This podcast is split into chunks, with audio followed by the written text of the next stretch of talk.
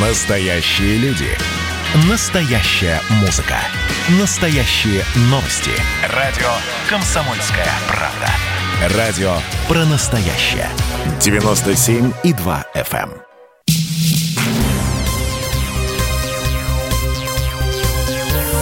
Темы дня.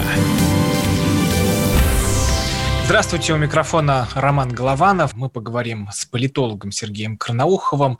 А, Сергей, я хочу, во-первых, поприветствовать вас, а во-вторых, ведь э, Навальный, вот сегодня мы целый день говорим про него, он же для нас, многих, человек какой-то абстрактный. Вот он из Ютуба, из Твиттера, тот, кто бузатерит, выпускает расследование, а для вас это человек, которого вы знаете, с которым вы там провели очень много времени в Кировской области, э, там, политический противник, возможно, он даже считает врагом, потому что у него это быстро происходит. Вот если сейчас отбросить все, понять, а Навальный какой он человек, вообще кто он такой?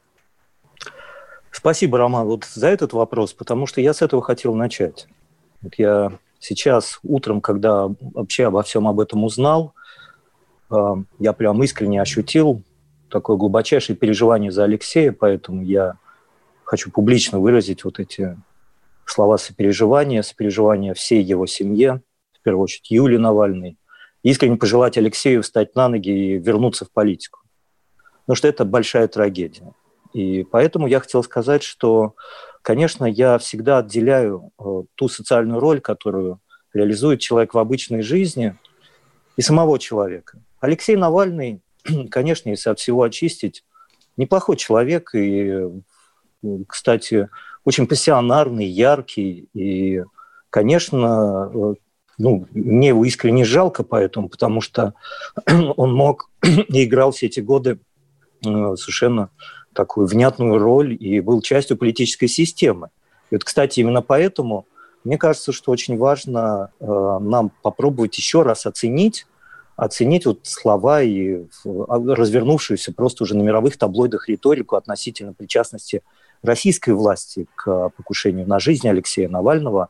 И здесь рассуждения, как бы они очевидными не казались специалистами, э, как бы они, знаете, так тривиально не звучали, но их надо говорить.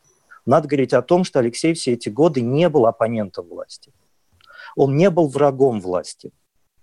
Он был критиком власти, он занимал совершенно понятную нишу, нишу блогера, оппозиционера, он возглавлял некоторые митинги наряду с другими оппозиционерами, но это отнюдь не приводило Алексея в оппоненты власти, потому что, по большому счету, он участвовал вот в этом большом процессе политической жизни и вызревании нашего общества – мне кажется, это самое важное. И я считаю, что Алексей Навальный как личность является маркером, индикатором того, что наша страна, наше общество, ведь нам очень мало лет. Мы молодая страна, вот я беру новейший этап нашей истории, и он являлся вот этим маркером зрелого гражданского общества. Потому что, в принципе, то, что делал Алексей, не было дозволено и не могло бы быть дозволено ни в одной другой стране мира с демократией, которая насчитывает 200, 300, где-то и 600 лет. Ну, вот тут тоже важный момент, такой маркер во всей этой истории. Мы сейчас читаем, что а, Алексея хотят отправить на лечение в Германию, потому что Песков сказал, что Кремль готов в этом помочь, и теперь сторонники, друзья Навального просят это сделать. А зачем это нужно? Нет ли в этом опасности, если Навальный окажется в Германии, будет там уже обследован врачами? Кто знает, что там произойдет?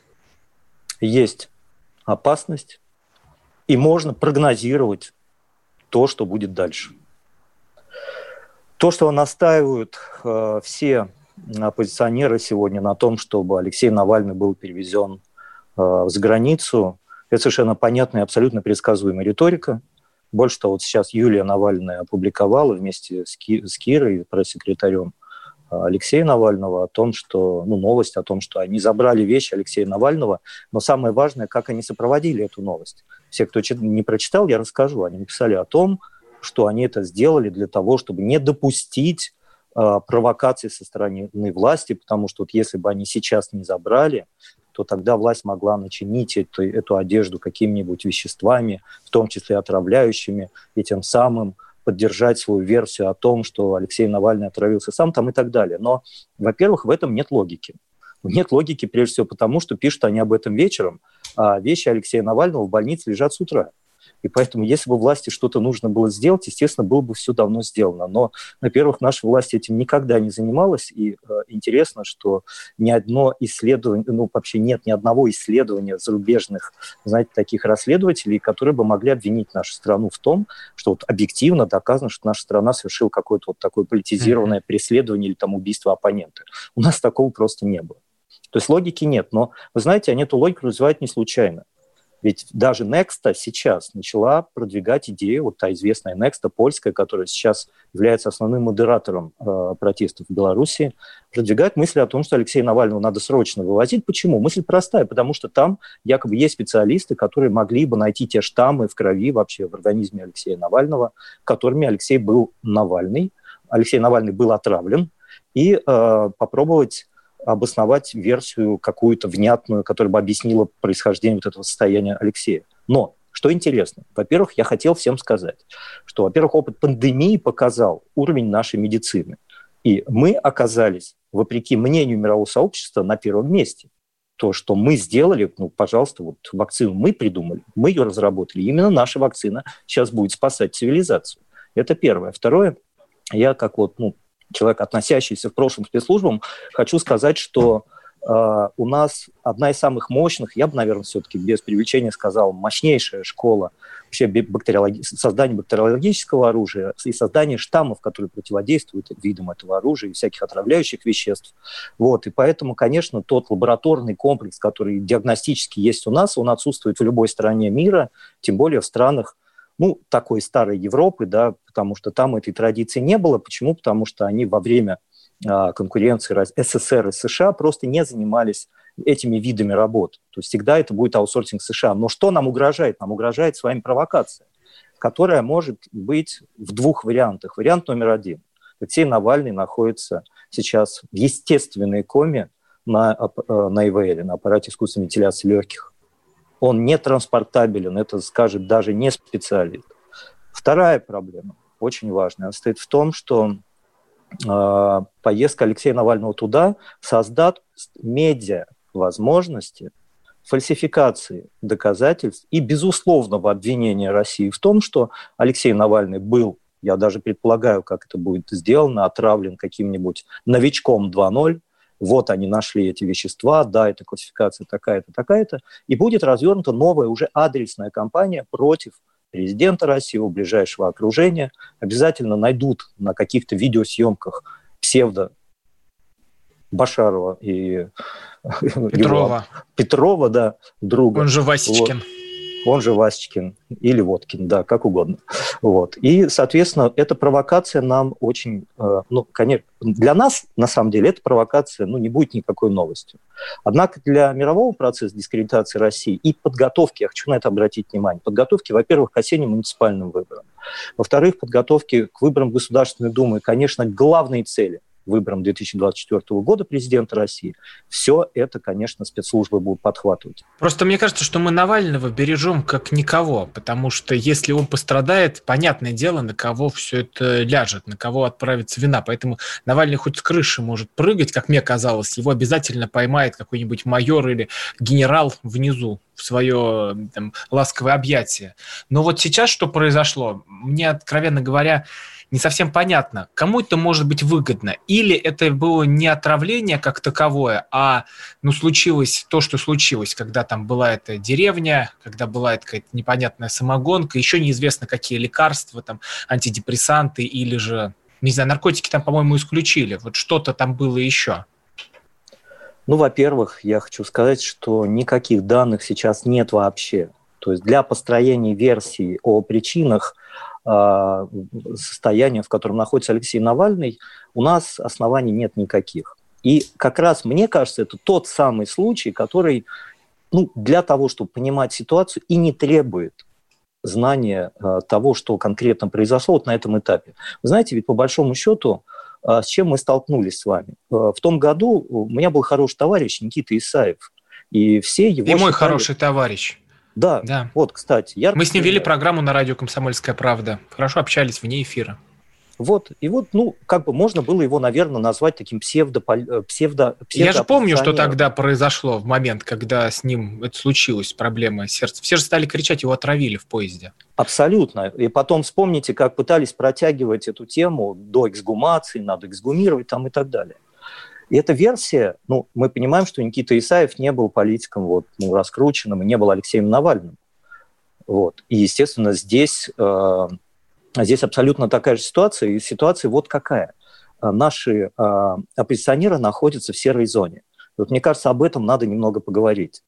Это такое, ну, такое искажение нашей политической системы, да, состоящее в том, что из-за безнаказанности, из-за лояльности, из-за того, что власть пытается, ну, знаете, даже как-то подтолкнуть, помочь оппозиционерам встать на ноги, для того, чтобы наша политическая система была по-настоящему зрелой, дерзкой, пассионарной, яркой. Вот. И они попадают в зону, где а, находятся полностью безответственной ситуации. Ну вот что это за серая зона, мы поговорим в следующей части. Вместе с нами политолог Сергей Карнаухов, я Роман Голованов.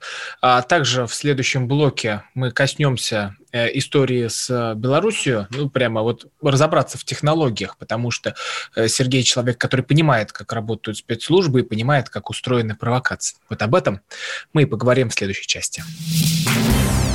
Темы дня. Какие ваши доказательства? Ваши волосы будут мягкими и шелковистыми. Я убью тебя, лодочник. Я сделаю ему предложение, от которого он не сможет отказаться. Ну, за понимание. Я вот думаю, что сила в правде. У кого правда, тот и сильнее. Прошлое не дает себя забыть. Запахами, музыкой, фотографиями. Мы помним прозвища своих одноклассников, хотя самих их не видели очень давно. Мы до сих пор в памяти бережно храним правила дворовых игр. Все эти воспоминания оживают в программе «Дежавю». Меня зовут Михаил Антонов. По субботам и воскресеньям в 11 часов вечера мы говорим о том, что нас радовало и огорчало. Какими мы были раньше. Давайте вспоминать вместе. До встречи хулиганы.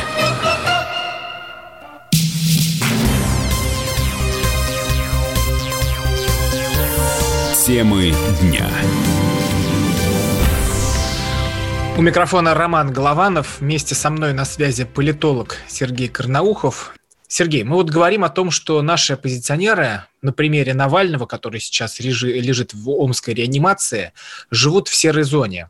Это то есть история про расследование, ты имеешь в виду, что много тут, э, вы имеете в виду, что много тут заказных дел, да? Ну, я расскажу какие-то вещи прям по пунктам. Вот что я понимаю под серой и даже черной зоной. Если мы возьмем образ западного оппозиционного политика, где ну, традиция оппозиционной деятельности насчитывает уже сотни лет, то там, конечно, выработались определенные правила. Даже этика поведения оппозиционера. Есть вещи, которые там просто нельзя себе представить. Почему? Потому что, во-первых, они находятся в состоянии ну, такой, такого абсолютного равенства перед законом, и мы не можем себе представить, чтобы, например, как Алексей Навальный, западные политики получали такие преференции и такое избирательное правосудие в отношении себя. Я как человек, который там инициировал не один процесс против Алексея Навального, в том числе дело Киров Леса, мог бы долго сейчас вам рассказывать, как мы боролись за то, чтобы дело Киров Леса э, было доведено до конца, потому что это было обычное уголовное преступление ну, нам мешали, мешали и мешали там достаточно серьезные люди. И вот сейчас хочу сказать, что если вы, например, возьмете, сейчас зайдете на сайт ФБК, и на сайте ФБК зайдете в раздел э, кошелек, и в кошелек скопируете номер биткоин-кошелька и через Яндекс, я прямо рассказываю, как это сделать, через Яндекс зайдете на платформу блокчейн, где идут платежи на биткоин-кошелек ФБК, вы увидите суммы, которые вас ужаснут. Вот, например, перед э, одним из роликов совсем недавних про Хабаровск и Трутнево, на этот биткоин-кошелек пришла сумма, равная практически 400 тысячам долларов США. А до этого Ого. под ролики приходили суммы по 120 тысяч долларов и так далее. Что это означает? Это означает, что вся эта компания, которая была вокруг Алексея Навального, и он сам, занималась заказными расследованиями. Я не могу обвинять напрямую, потому что, естественно, э, для таких обвинений нужно расследовать, э, расследовать в уголовно-правовом порядке. Но эти суммы на кош... в кошельке есть, и расследование есть. А, мы помним эти ролики, и, соответственно, мы понимаем, что с той стороны роликов когда он нападает через эти ролики чаще всего неправедно, вываливая персональные данные, вываливая данные на семьи. Есть оппоненты. Я никого ни в коем случае не обвиняю, но это означает, что человек входит занимаясь не политической борьбой, которая никогда не вызывает противоречия, потому что это и там все понятно. А это чистая заказуха. Мы помним, недавно был закрыт известный такой телеграм-канал «Футляр от Виолончели». Вот проект Алексей Навальный и «Футляр от Виолончели» ведь, по сути, по механизму зарабатывания денег ничем не отличается.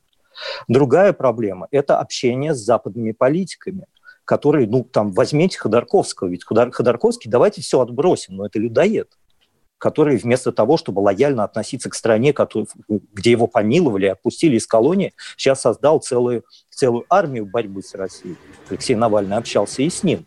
Это общение всегда непредсказуемо, потому что мы с вами не знаем, какие правила нарушаются там, за кулисами этого общения, какие из них эти нарушения могли бы привести к смерти человека.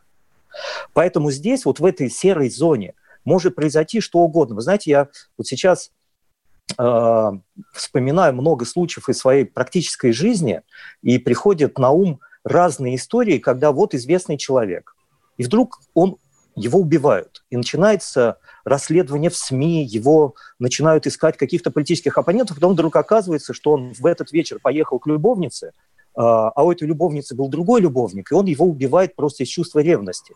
И эти данные неудобно показать, потому что у него есть семья, дети. Это все, естественно, уходит ну, вот в такую, знаете, в тину расследований. Это все не показывают в публичной сфере. Но вот это очень важно, чтобы наша оппозиция сделала решительный шаг и начала выходить из серой зоны, где их ждут различные приключения, и приключения в том числе, которые мы видим с Немцовым, мы Вспомните, ведь ну там нет. А у меня просто один вопрос. А власти-то это выгодно? Может быть, тоже есть разные представители элит, которые хотят разбираться друг с другом вот таким способом, через того же Навального, и делать заказы, чтобы мина улетела туда, чтобы не я пошел в лобовую атаку, а вот есть Навальный. А ему ответят через, какую, через какую-то другую там историю. И вот они там все борются внутри своей оппозиции, схлестнулись, и вот такие разборки идут, и не хотят их выводить из серой зоны.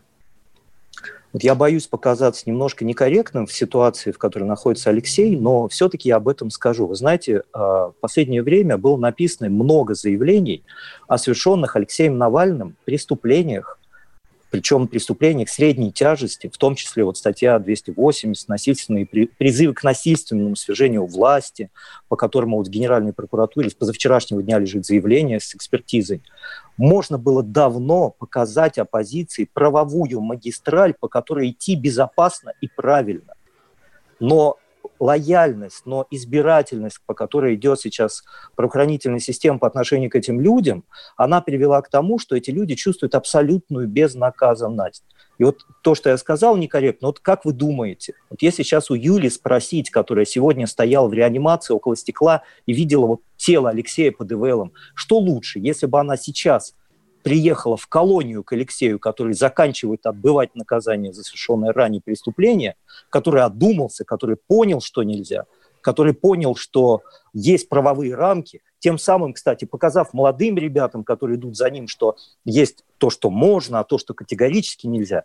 Что лучше было бы для Юли? Я уверяю вас, она бы сказала, конечно, лучше бы он сидел.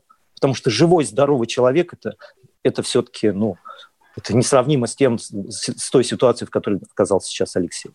Но ему удастся выбраться? Вот как, какой ваш прогноз из того, что происходит? Или э, в Германии может все закончиться?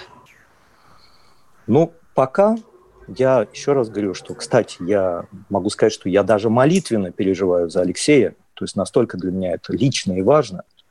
Но при всем при этом я понимаю, что если Алексей полетит в Германию, это вероятнее всего окажется полетом в один конец. Еще такой вопрос очень важный, чтобы расставить точки над «и». У Навального были какие-то отношения с наркотиками или нет? Мы же знаем что-то об этом. Эм, давайте скажем так, с учетом уголовно-правовых последствий подобных высказываний. Я не могу однозначно ответить на этот вопрос «нет» по отношению не к нынешнему этапу, а к ранним этапам, когда шли митинги, и вот к той эпохе. Вот там бы я не стал утверждать категорически «нет». Вот так я отвечу mm. на этот вопрос. Я думаю, все мы поймем, о чем идет речь. Да, я думаю, все все поняли. в этой истории. Вот у нас еще тоже остается время, хотелось бы и Беларуси коснуться. А, вопрос такой. Смогут ли оппозиционеры задавить Лукашенко или он э, сохранит свои позиции вот по тем технологиям, которые сейчас против него отрабатывают? Ведь во многом это же то, что случится здесь у нас в России. Вот как раз Навальный – это один из тех, кто должен, будет, я надеюсь, что он останется жить и что сохранит здоровье, а, из тех, кто должен будет вот это все воплощать у нас в стране. Так как это произойдет в Беларуси и когда это перейдет к нам? Во-первых, я все это время отслеживаю, понимаю, что это репетиция России, репетиция со всеми механизмами и элементами, это система связей, это, знаете, как шутливо ее называют, Светлана а, Гуайдо Тихановская, да, с внешним актором, который будет выходить на а, внешний контур для представления интересов как внешний президент Белоруссии. Это формирование вот этого совершенно неуправляемого, многоочагового механизма нападения на власть с региональной повесткой, это остановка предприятий. Конечно, в этой ситуации, естественно, нужно искать модель противодействия. Вот, причем модель, которая показала себя хорошо – я бы здесь всем предложил обратить внимание на события в Турции 2016 года. Понимаете, это очень важно, потому что именно в Турции мы увидели события, когда Эрдоган, который подвергался, уж поверьте, несравнимо более серьезным нападкам, нежели в Беларуси, потому что, извините, его резиденцию бомбили с военных самолетов. Один с половиной процента армии Турции пошло в наступление на Эрдогана. Эрдоган смог подавить это восстание, смог мятеж. И посмотрите, какую роль он сейчас играет э, в регионе. Ведь по большому счету Эрдоган поставил на, на кон не себя, не свое место. Он понимал, что э, приход братьев-мусульман в регион будет означать историческое, историческую гибель Турции. И вот мы сейчас видим, что Лукашенко очень медленно набирает обороты, которые он должен был бы набирать, как Эрдоган, в течение не дней, а часа-двух. И это, кстати, как бы это ни звучало по отношению к России, может быть, а, вызывающее, это единственный механизм будет противостояния всей этой оранжевой заразе в нашей стране. Только сильная власть, только политически субъектная власть с внятными тезисами, с внятной повесткой – совершенно без такой не, ну, не колеблющейся системы работы правоохранительных органов, которые ни за что, ни при каких обстоятельствах не должны допускать то насилие, которое мы увидели в Беларуси. И самое главное, это то, чем я горжусь все эти годы, это позиция президента Российской Федерации и его окружения. Владимир Владимирович Путин – это такой столб, за, которого, за которым не стыдно жить, за которым не стыдно находиться – мы смотрим на него и видим, что это человек, который не оставит нашу страну. Сергей Карнаухов, политолог, телеграм-канал Карнаухов, Роман Главанов, журналист «Комсомольской правды», тоже телеграм-канал Главанов. Переходите, подписывайтесь, читайте новости, там будут самые яркие нарезки сегодняшнего эфира. Темы дня. Присоединяйтесь к нам в социальных сетях – Подпишитесь на наш канал на YouTube. Добавляйтесь в друзья ВКонтакте. Найдите нас в Инстаграм. Подписывайтесь, смотрите и слушайте. Радио «Комсомольская правда». Радио про настоящее.